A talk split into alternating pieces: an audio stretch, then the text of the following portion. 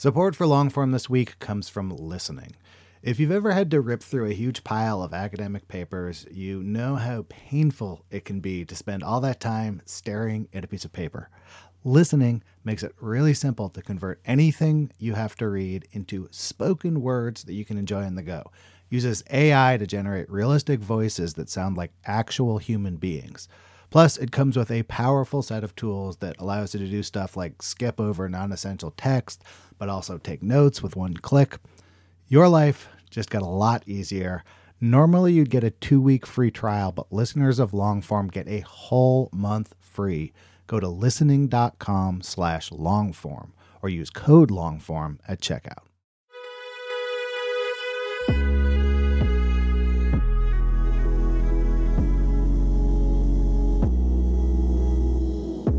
Hello, and welcome to the Longform Podcast. I am Evan Ratliff, one of your co hosts. I'm here with just Max Linsky, my other co host. Aaron is off today. Hi, Max. Hi, Evan. Uh, Aaron is off, and also my children are off, and they just walked into this room. So if you hear some children in the background, those are those are my kids. Love to have children participate in the show. One day, Evan, they'll go to school. One day. it's been a long summer. Who is on the show this week? My guest this week is Graciela Mochkofsky. She's a highly accomplished journalist. She's written from and about the Americas, all over the Americas, Latin America, the US. She is a regular contributor to The New Yorker, and she's also written a stack of books in Spanish. And her most recent book is her first book that's being published first in English. It's called The Prophet of the Andes. I loved this book and I wanted to talk to her about it. It's basically the story of this carpenter in Peru who discovers a Bible at age 17 and then embarks on this pretty extraordinary spiritual quest that eventually it leads him and it leads followers who gather around him all the way to Israel and it's a kind of it's a narrative book but it's also a kind of many layered book.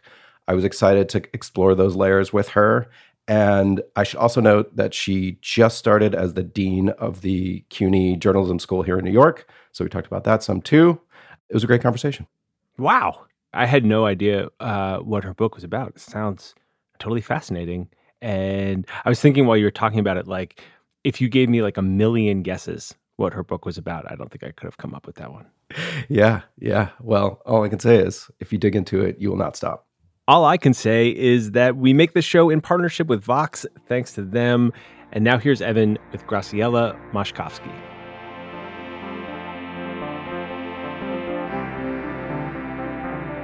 Graciela, welcome to the Longform Podcast. Thank you. Thank you for having me.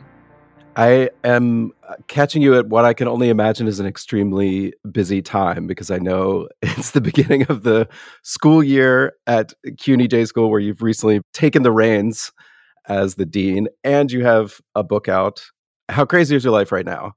It is it's crazy, but I, I, like crazy. So it's very intense and very exciting, and uh, it's all good news all the time. So even I'm a problem solver. So um, I, I love it. I'm actually enjoying it very much. It's very busy, but that's fine. That's the job. so I want to talk about the book because remarkably, it appears from the book that you first came across this idea in 2003. Is that correct? Long time ago, almost 20 years. Almost 20 years. So describe to me sort of uh, where you were and what you were doing in your career when you when you first came upon this idea, and then we'll talk a little bit more about what the book's about. So 2003, I was a political reporter in Buenos mm-hmm. Aires. My second book was about to come out, and uh, this was a biography of Jacobo Timerman. Jacobo Timerman was this legendary editor and publisher in Argentina who had gone into exile um, during our last military dictatorship and become a human rights hero. And so, I writing about him, I started reading. Uh, he was Jewish and he was a Zionist, and he ended up in Israel in exile. And so I started studying about the history of Judaism and Israel and Zionism and the, the, the specific reality of being Jewish in South America and Latin America. So I had just finished the book, it was about to come out. I had quit my job as a political reporter in a major newspaper in Buenos Aires, and I wanted to read more about Judaism and Latin America. My father is Jewish. He's third generation Argentine, and his family comes from Eastern Europe mostly. And my mother is a Catholic woman from Paraguay, uh, religious. Uh, my father is an atheist. And so those two identities, Judaism and Catholicism, my mom uh, raised me and one of my brothers as Catholic and sent me to nun school. And I had felt that upbringing and that school and the religious, you know, education as a very oppressive thing in my life. And I had moved away from that when I finished high school. But with Timerman, I really reconnected with this um, Jewish side of my life. And I, I, was really curious about that experience. Latin America was and is still very much a Christian region, and it was until 30 years ago uh, a monopoly of the Catholic Church. And so Jewish communities were very small in most of Latin America and tiny and not really integrated into what most people understand as Latin America. And so I really wanted to know more. That was kind of the idea I had, and I wanted to know more about that. And I was looking for for information in, on the internet, and I came upon this letter. You know how things never die in the internet? Like they survive they drift away and you know it's like this message in a bottle or something. And i and i found this old letter from a rabbi from Monsey, new york. This is a hasidic town upstate new york. I didn't know what it was then. And this was a rabbi who was telling the story of this man segundo villanueva who had gone through this process of conversion to from catholicism to judaism and brought a whole community with him and they were now living in israel and at the bottom of the letter, there was a phone number for people who wanted to donate to this community. So he was raising money for the community. And uh, I was just sitting in Buenos Aires at home and I just ran to the phone and I called the number and, and this woman uh, picked up. Uh, he immediately, as you probably have already noticed, I have a, a, Spanish accent. And so she, she switched to Spanish and, and we started talking and she was the widow. The rabbi had uh, died and she was one of the converts of the Segundo Vision Villanueva community. And she had been living in Monsey for a few years now. And she said, Would you like me to give you the phone numbers of Segundo's family? They are, you know, in Israel, you can call them. And so that's how it started. And I was fascinated immediately by the story. 15 days later, I was in Tapuach, which is this settlement in the West Bank where they were living. And, and then, you know, I did five other books. In, in, in the meantime, I had a child. I became an immigrant. I moved to New York. I, you know, I did other things. Um, but on and off, I just kept going back to this story. It's hard to do an international story that requires travel when you are in the global south, when you are, you know, and, and you know, there's no fellowships, there's no grants. So it took also a lot of time just to raise funds to spend time, the time I needed to spend in Israel and the West Bank and Peru and then Colombia and other places where this book has taken me. And I want to go back one one step. You said you quit your you had just quit your job at the newspaper. What had led you to to quit and decide to go off on your own at that time? Wow, that that requires a full hour of understanding the realities of uh, journalism outside of the U.S. Um, but basically, I was a, a political reporter with a high profile, and in my country, you know i've always seen it like this like media and particularly independent media has just very short windows to exist and then there's new there's a new government or there's a new publisher who kind of close these windows because the paper is now aligned with the government or does not want to be against the government so they don't want critical voices. So it became really hard it was one of those moments in which windows closed where just writing the truth and being uh, a, a, critical journalist, a crit- critical of the government, became really hard. So I decided to write books where I could have independence, and I decided that I wanted to just trying to be a free. It's really hard to be a freelancer uh, there, so I started teaching and doing my books, and then I ended up going to the Nieman with a fellowship, and then I came back here with another fellowship, trying to sustain my work, and then I stayed here all this time you've got what became this book, The Prophet of the Andes, kind of in the background. How often did you find yourself returning to it? When would you pick it up along the way? Every time I could travel, you know, it really it really took so part of the work was uh, just to spend more time with the people who have been, you know, this is the book of a reporter, so reporting and being and spending time with Segundo's family and the community and going back and to ask the same questions again and trying to get it right. You know, I did it every time I could. And so I would just get chunks of time, months that I would be able to travel and stay abroad. At one point, I realized, so I did a first try. I did, there was a first version in Spanish of this book that came out in Argentina in 2006. That was a failed try, in my opinion, now.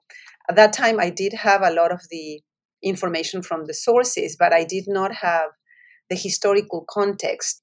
You know, the story is full of twists and turns, and the story doesn't have just one ending. The story ends, and then it continues, and then it ends, and then it continues, and then it ends. So the first time I thought it ended the first time, you know. So the story is this man from this hamlet in the Andes. He loses his father. This is 1944. His father is murdered by a neighbor. They have nothing left except for one Protestant Bible that the son, Segundo, finds at, in the bottom of a trunk. And uh, they don't know why this Bible is there. They were all Catholic and they were not supposed to have a Bible at home. The Bible was read by the priest in church on Sundays. And Segundo starts reading, and his life is transformed by this reading of this book. And he spends the rest of his life just reading and rereading and rereading. So he first realizes that the people of God is they have a name, and the name is Israel. And then he goes from Catholicism to Protestant. He starts looking in, in the Protestant movements that are just arriving in the Andes. He keeps reading, and then his questions are not answered. And so he decides to create his own church, and he names it Israel of God. And he moves almost 100 people to the Amazon jungle from the Andes to live in isolation and just read the Bible and study. And they move out of the jungle because that was too hard. They go to this Pacific Ocean town, Trujillo, and they live there for 20 years as Orthodox Jewish by just reading these books that they find that are translated into Spanish. And finally, they get this connection with uh, Israel and they get the great rabbi to agree to convert them and take them out of Peru. I thought, oh, this is the end. They get they go to Israel, and Segundo dies there, right? And it, this is a success story for them. But then what happened is that after the book, that version of the book came out, I started getting all these email and uh, Facebook messages from people who were still in, in South America, mostly in Colombia and Peru, who had read this book and actually were part of like the the, the aftermath of the story because they were also trying to convert and there were hundreds of people now who were kind of following on segundo's paths i started going to those communities and see what's happening and i realized there was a whole phenomena in latin america.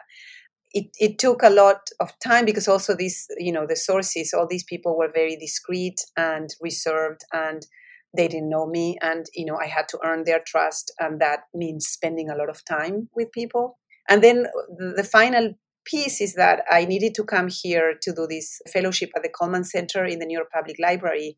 That year was really important for the book as it exists today because that's when i brought kind of the scaffolding like this infrastructure because the story is only clear i think when you understand the context of Catholicism in Peru, Judaism in Peru, the history of Jewish conversion. I didn't have a deep understanding of, of all of those things before I, I did this fellowship. So I wasn't really ready to write the story as it, I think, deserved to be told after that period. So I really started rewriting and writing this in 2014 when, when I finished that fellowship. One of the things that I really connected with in the book, which surprised me a little bit. I didn't expect there to be so much theology woven into it. I mean, it makes sense once you've read it, but I, I grew up around a lot of evangelical Christians, and I found that the questions that Segundo had about the New Testament and the contradictions and the different versions, like I identified with that. Obviously, I didn't take it to the level that he did, where he set off on a lifelong spiritual journey. But I wondered if there was any way in which that was true for you. Was he more of like a fascinating subject for you, or was there something in that questioning in his life that you in particular connected with?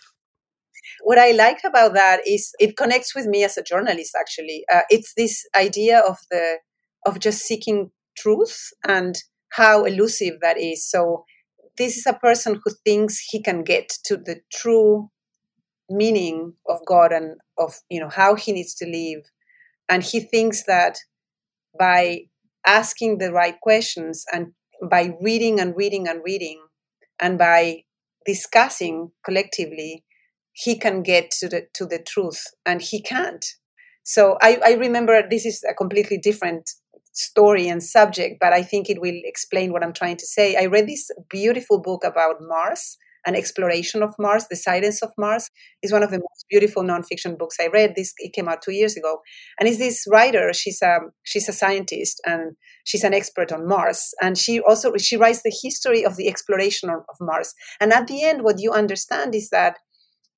we are not capable of understanding the, the truth of the universe and we're just scratching the surface always you know it's just so hard just to get to mars. It took all this time and this money and this investment and every time we go it might fail. And then you know and then the the rocket we send just explodes and then the next one just dies there and then the next one keeps orbiting and can't reach the planet you know.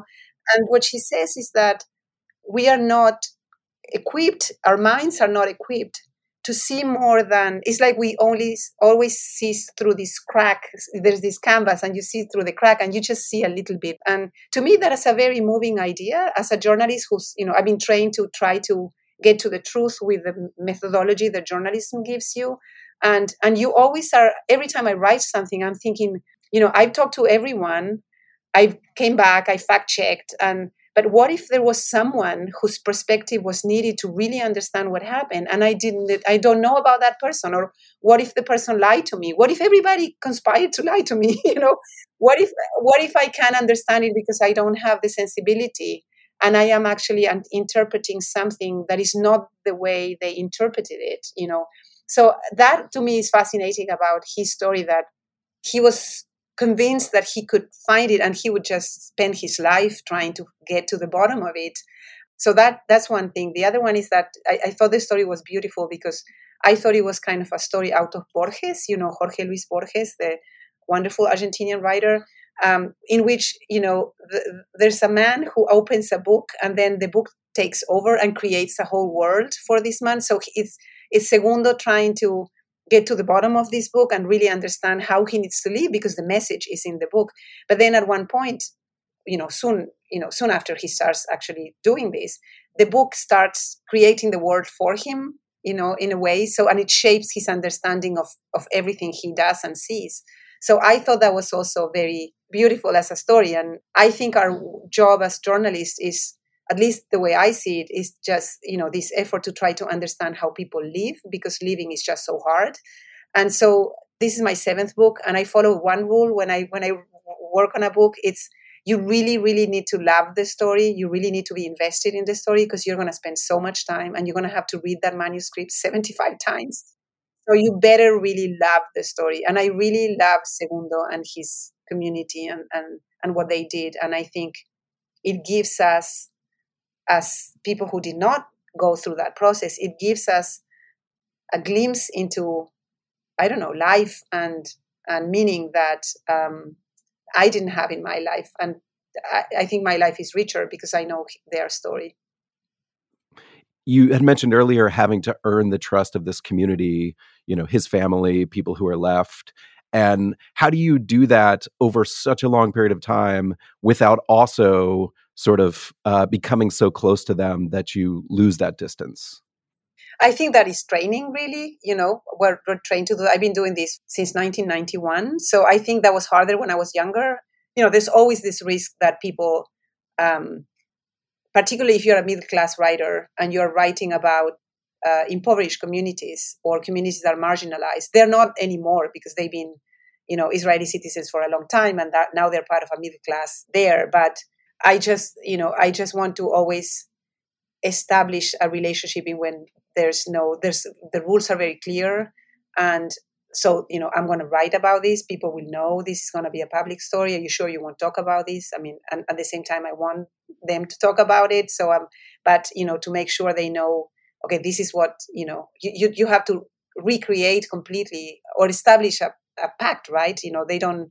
You know, when when you talk to people who are not trained to talk to the media, they don't know what off the record means and what is that agreement. That is an agreement you make with people who are used to talking to journalists. And And so just, you know, having that said and then making sure it's not an extractive, a purely extractive um, exercise so that there's also a value to them to see. And, you know, what's the motivation of understanding people's motivations to talk to us? Why do people talk to us at all? Why, you know, I've, I've been a journalist since I'm eight years old. I've always wanted to be to do this. I started doing interviews in my little town to the firemen when I was eight, and I very soon, you know, not when I was eight, but when I was in my twenties, I realized that motivation is just so critical because why do people talk to a journalist or to a writer? And I think there's this desire of other people to know about them. And I think in this case, there's so many people now, there's this whole movement in Latin America and outside of Latin America too, of people looking for meaning in religion.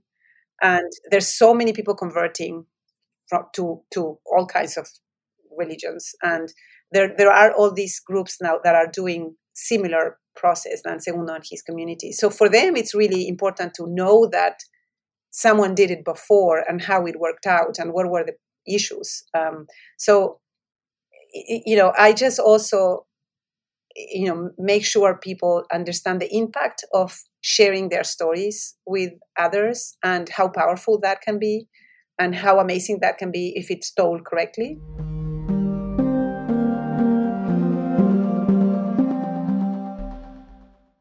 Support for long form this week comes from listening.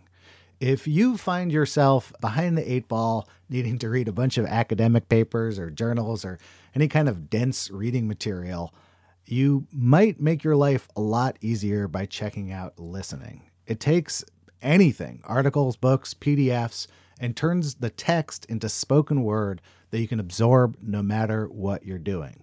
The app has lifelike AI voices complete with emotion and intonation that creates a realistic and pleasant listening experience. So I had to go into the city for some meetings. I needed to review some PDFs, threw them in there, listened to them on the way. It was both pleasant and I kind of forgot that I wasn't like listening to a professionally done audiobook or something. Like very quickly, the voices sounded totally natural and human to me. This listening app might just transform how you consume reading material, and you can give it a shot yourself risk free. Now, normally you get a two week free trial, but listeners of long form get a whole month free. Go to listening.com slash longform or use the code longform at checkout. Listening. Your life just got a lot easier. you know, when you were writing books in Argentina and doing your own journalism, at what point did you start writing for English language media? What led to that transition? So I really started writing in English in 2014 when we decided after a year uh, with this fellowship in the New York Public Library that we were going to stay here. And I started writing a piece about a lost first edition of Borges for the Paris Review. I read that. That one's got some twisted turns. Right, exactly. I love the twists and turns. Um, and uh, then I did a piece for the Atlantic about Kissinger and Argentina. And, Argentina. And then uh, Nick Thompson, who was then the editor of the uh, New Yorker Online, he read that piece on Borges and he reached out saying he wanted me to write for the um, New Yorker. And so I did a first piece on I think Obama was visiting Argentina or something, and I wrote about that. And then I did a piece about this amazing story of this Mexican writer who was in a war with his publishers, so that so he did not want them to publish his book, and so he was fighting the publishers to stop the publication of his book. And it was a, just a crazy story and a, and a great story about being a writer in Mexico. And so, and then I studied, and then a year ago, I would just pitch them stories and and they would or they would ask me to write about something and last year they offered me to have this monthly column about latino or latinx uh, issues so i have this um, i'm late this month i don't think they've noticed yet uh, but i'm uh, it's very um, it's just such a different experience it's really hard it's like pulling teeth actually because writing doesn't come easily i mean I'm, I'm a slow writer and i just i need to do a draft and another draft and another draft. I, am one of those people that do, you know, trial and error type of thing. So not efficient in the. I'm very efficient in everything else, but not in the writing.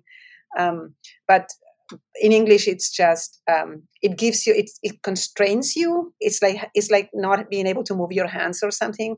But at the same time, it forces you to be really really precise because you do not. I don't have the language to make it longer than it needs to be. I have to be very direct and precise, and so it creates a different writer in a way. It's sparser and more to the point because I don't know the words to to make me to give the, any you know uh, I don't know gravy to it. So it comes like just the bare bones, and that's what I can do. do you look at your writing in English and in your mind say this is how I would have written it if I wrote it in Spanish? No, what I'm doing now because I don't have the time to do long drafts and rewrite them. What I do now is that my first draft is always in Spanglish. So when I want to say, I, I think, oh, this is a beautiful sentence, but it, of course, it always comes, you know, up in Spanish in my mind. So what I'm doing now is just I write it in Spanish instead of stopping and trying to just do the same in English and find the beautiful words and the right. English has this beautiful thing that it has so many words and the precision is wonderful. We don't have that in Spanish in the same way. So you use more words and you use images in a different way and it's beautiful in a in a different way but in english you have the words except that i can't they come don't come to my mind when i need them and and i don't know where to find them. I'm lost because i only have them in spanish and sometimes not even that. So what i do is i'm now i'm doing my drafts and you just start the sentence in english and you end it in spanish. Or you just use the word because that's how the mind works. They they find the mind. I read a lot about this that your mind will find the shortest shortcut or the shortest road to the word. And so if the word is shorter in spanish or or works better for your mind then it will give it to you in spanish and not in english and then i kind of translate the spanish into english. Why do i do this? I should stop writing it's just too hard. Well it's working. The the end product is working so i don't think you should mess with it. But you also i mean you started this whole bilingual journalism program at cuny in 2016 and what first brought you into teaching? It seems like you got pulled into really, obviously, now being incredibly involved with journalism education. So, what what was the attraction? So, uh, well, the, the reason was I was teaching in Argentina already, and I was teaching in Argentina because I needed to live, and uh, I couldn't work as I for the reasons I mentioned. I didn't want to work as a journalist in a newsroom anymore because I didn't feel I could do the journalism I wanted. So teaching was a way of getting a paycheck and but I loved it. I love the mentoring part and I like the editing part. So but I did that for a few years in Argentina and then I came here and I was not looking for a teaching position and it wasn't a teaching position really what I found was uh, it's really an administrative position. It was uh, I was hired to launch the first bilingual master's program at the Newmark J School at CUNY, and so this is a great uh, school. I'm not saying this because I'm the dean. you have to say it now it, it, has the benefit of being the truth, um, which is great. But I, I, fell in love with the school and the community the day I walk into this building. I, the building is beautiful, and I thought, oh, this is where my people are. I mean, the community inside looks exactly like outside, and you know, it's it's just so diverse. People speak different languages. There's a lot of people who are first generation or immigrants. You know, a lot of our students are students of color. A lot of our students come with amazing backgrounds and bring so much value to into journalism. And journalism and journalism schools are not diverse places are not places that represent the richness of american life. And so this school is. So to me that was really important because i felt that i had found a place of belonging in the city quickly. And so i launched the program. I had to teach a class but mostly what i had to do was to create a new program hire professors. I'm going to bore you now because it's all this administrative work that I have to do, which I actually find I, I, love it because it's problem solving and creating and there's a creativity in launching a program and figuring out what it should be what should we be teaching you know creating the syllabus and creating all this infrastructure was really i loved it. I, I thought it was fun and and i could do it. And it's easier than writing in any case so anything is easier than writing. So i thought oh my god i can do that and then my former dean, Sarah Bartlett, uh, who was an amazing dean, uh, decided to retire. And so I just went for that. And I somehow uh, I got it. And I just started the first, August the 1st. So today's my first month. And I have mess up yet, so I hope I hope I'll be fine. I mean, and the school will be fine. But is that something you could have ever imagined for yourself when you were just working as a as a writer that you would be running a program like this? Never. No. I'm like an arrow that goes straight to the target. Uh, I've known what I wanted all my life, and I usually know what I want. But I re- realized that I, am still going towards the target, but it's not a straight line. It's a meandering line full of stops and shortcuts, and I see life like that now. So I, you know, I always wanted to be a journalist, and uh, and then I wanted to be a political reporter, and I was, and then I wanted to be a political columnist. And my dream 20 years ago was to be the best political columnist in Argentina. There were no women who were columnists, so that was kind of groundbreaking in that way. But also, I thought I was better than the others. Don't tell them.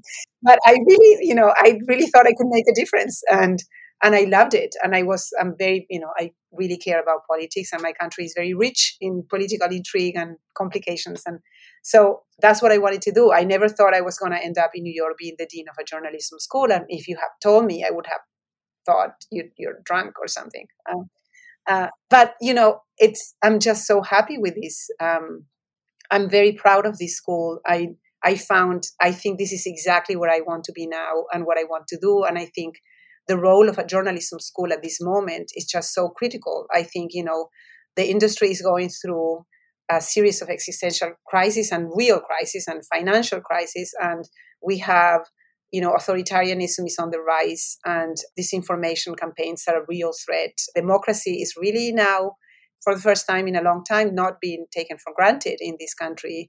And the role of journalism as a public service industry or, you know, profession is just so critical. And I think one good thing that's coming out of this is that the public mission part of it and the public service is back at the center of the conversation about news and journalism and journalism education. And I think that's very valuable. And because I come from a background and a life experience in which I never took journalism for granted, I grew up in a dictatorship. So, you know, my editors in my first newsroom, they had all been, you know, in exile and they had come back because we finally had democracy again. They had lost a lot of people. My husband grew up in exile um, and, you know, with his family being persecuted. So I think just to to have that approach that this is something that you fight for and that you keep and that you and that we can actually i think there's an opportunity. I don't you know i'm not ignorant of the actual uh, issues. Like you know there's you know local media is disappearing fast and salaries are very low in most newsrooms and people can barely make a living in a lot of uh, places uh, being a journalist and a lot of outlets are struggling to survive and at the same time we have there's this wealth disparity where these outlets making more revenue than ever and reaching more people than ever. So, and there's these new outlets sprouting. There's these efforts of replanting local news that are very interesting, and the nonprofit sector is very interesting. So, all of that to say that I think also we have the opportunity to make an industry that might be better than it was before. You know, it's been very, it hasn't been as diverse as it should have been. It has failed communities of color in this country. Uh, you know, so the conversation is really now I think broader and more complete than it was in the past because it's it's now you know looking at the possibilities and and the mission and and, and I'm very excited to be a part of that uh, here now.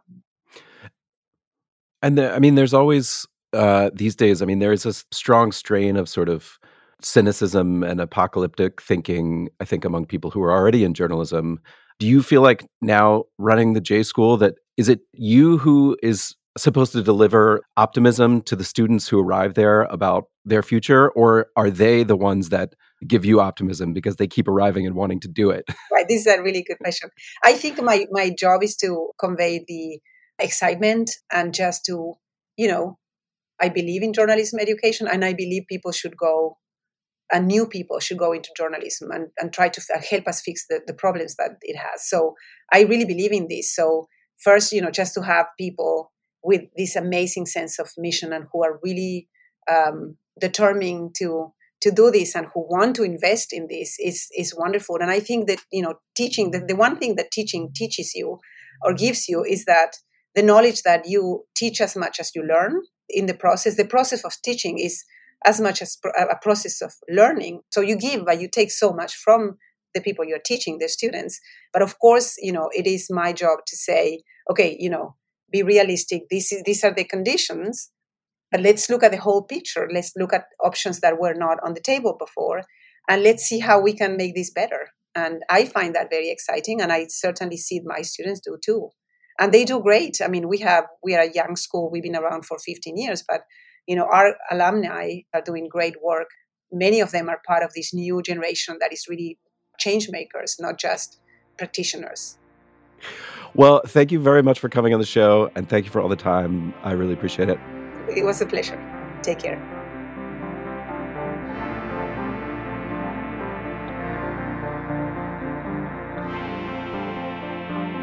That's it for this week's podcast. Thanks to Graciela for coming on the show. Her book is called The Prophet of the Andes. It is out now. Our editor this week is Jackie Sajiko. Our intern is Megan Valley. My co hosts are Max Linsky and Aaron Lammer. I'm Evan Ratliff. We produce this show in partnership with Vox. Thank you for listening. We'll see you next week.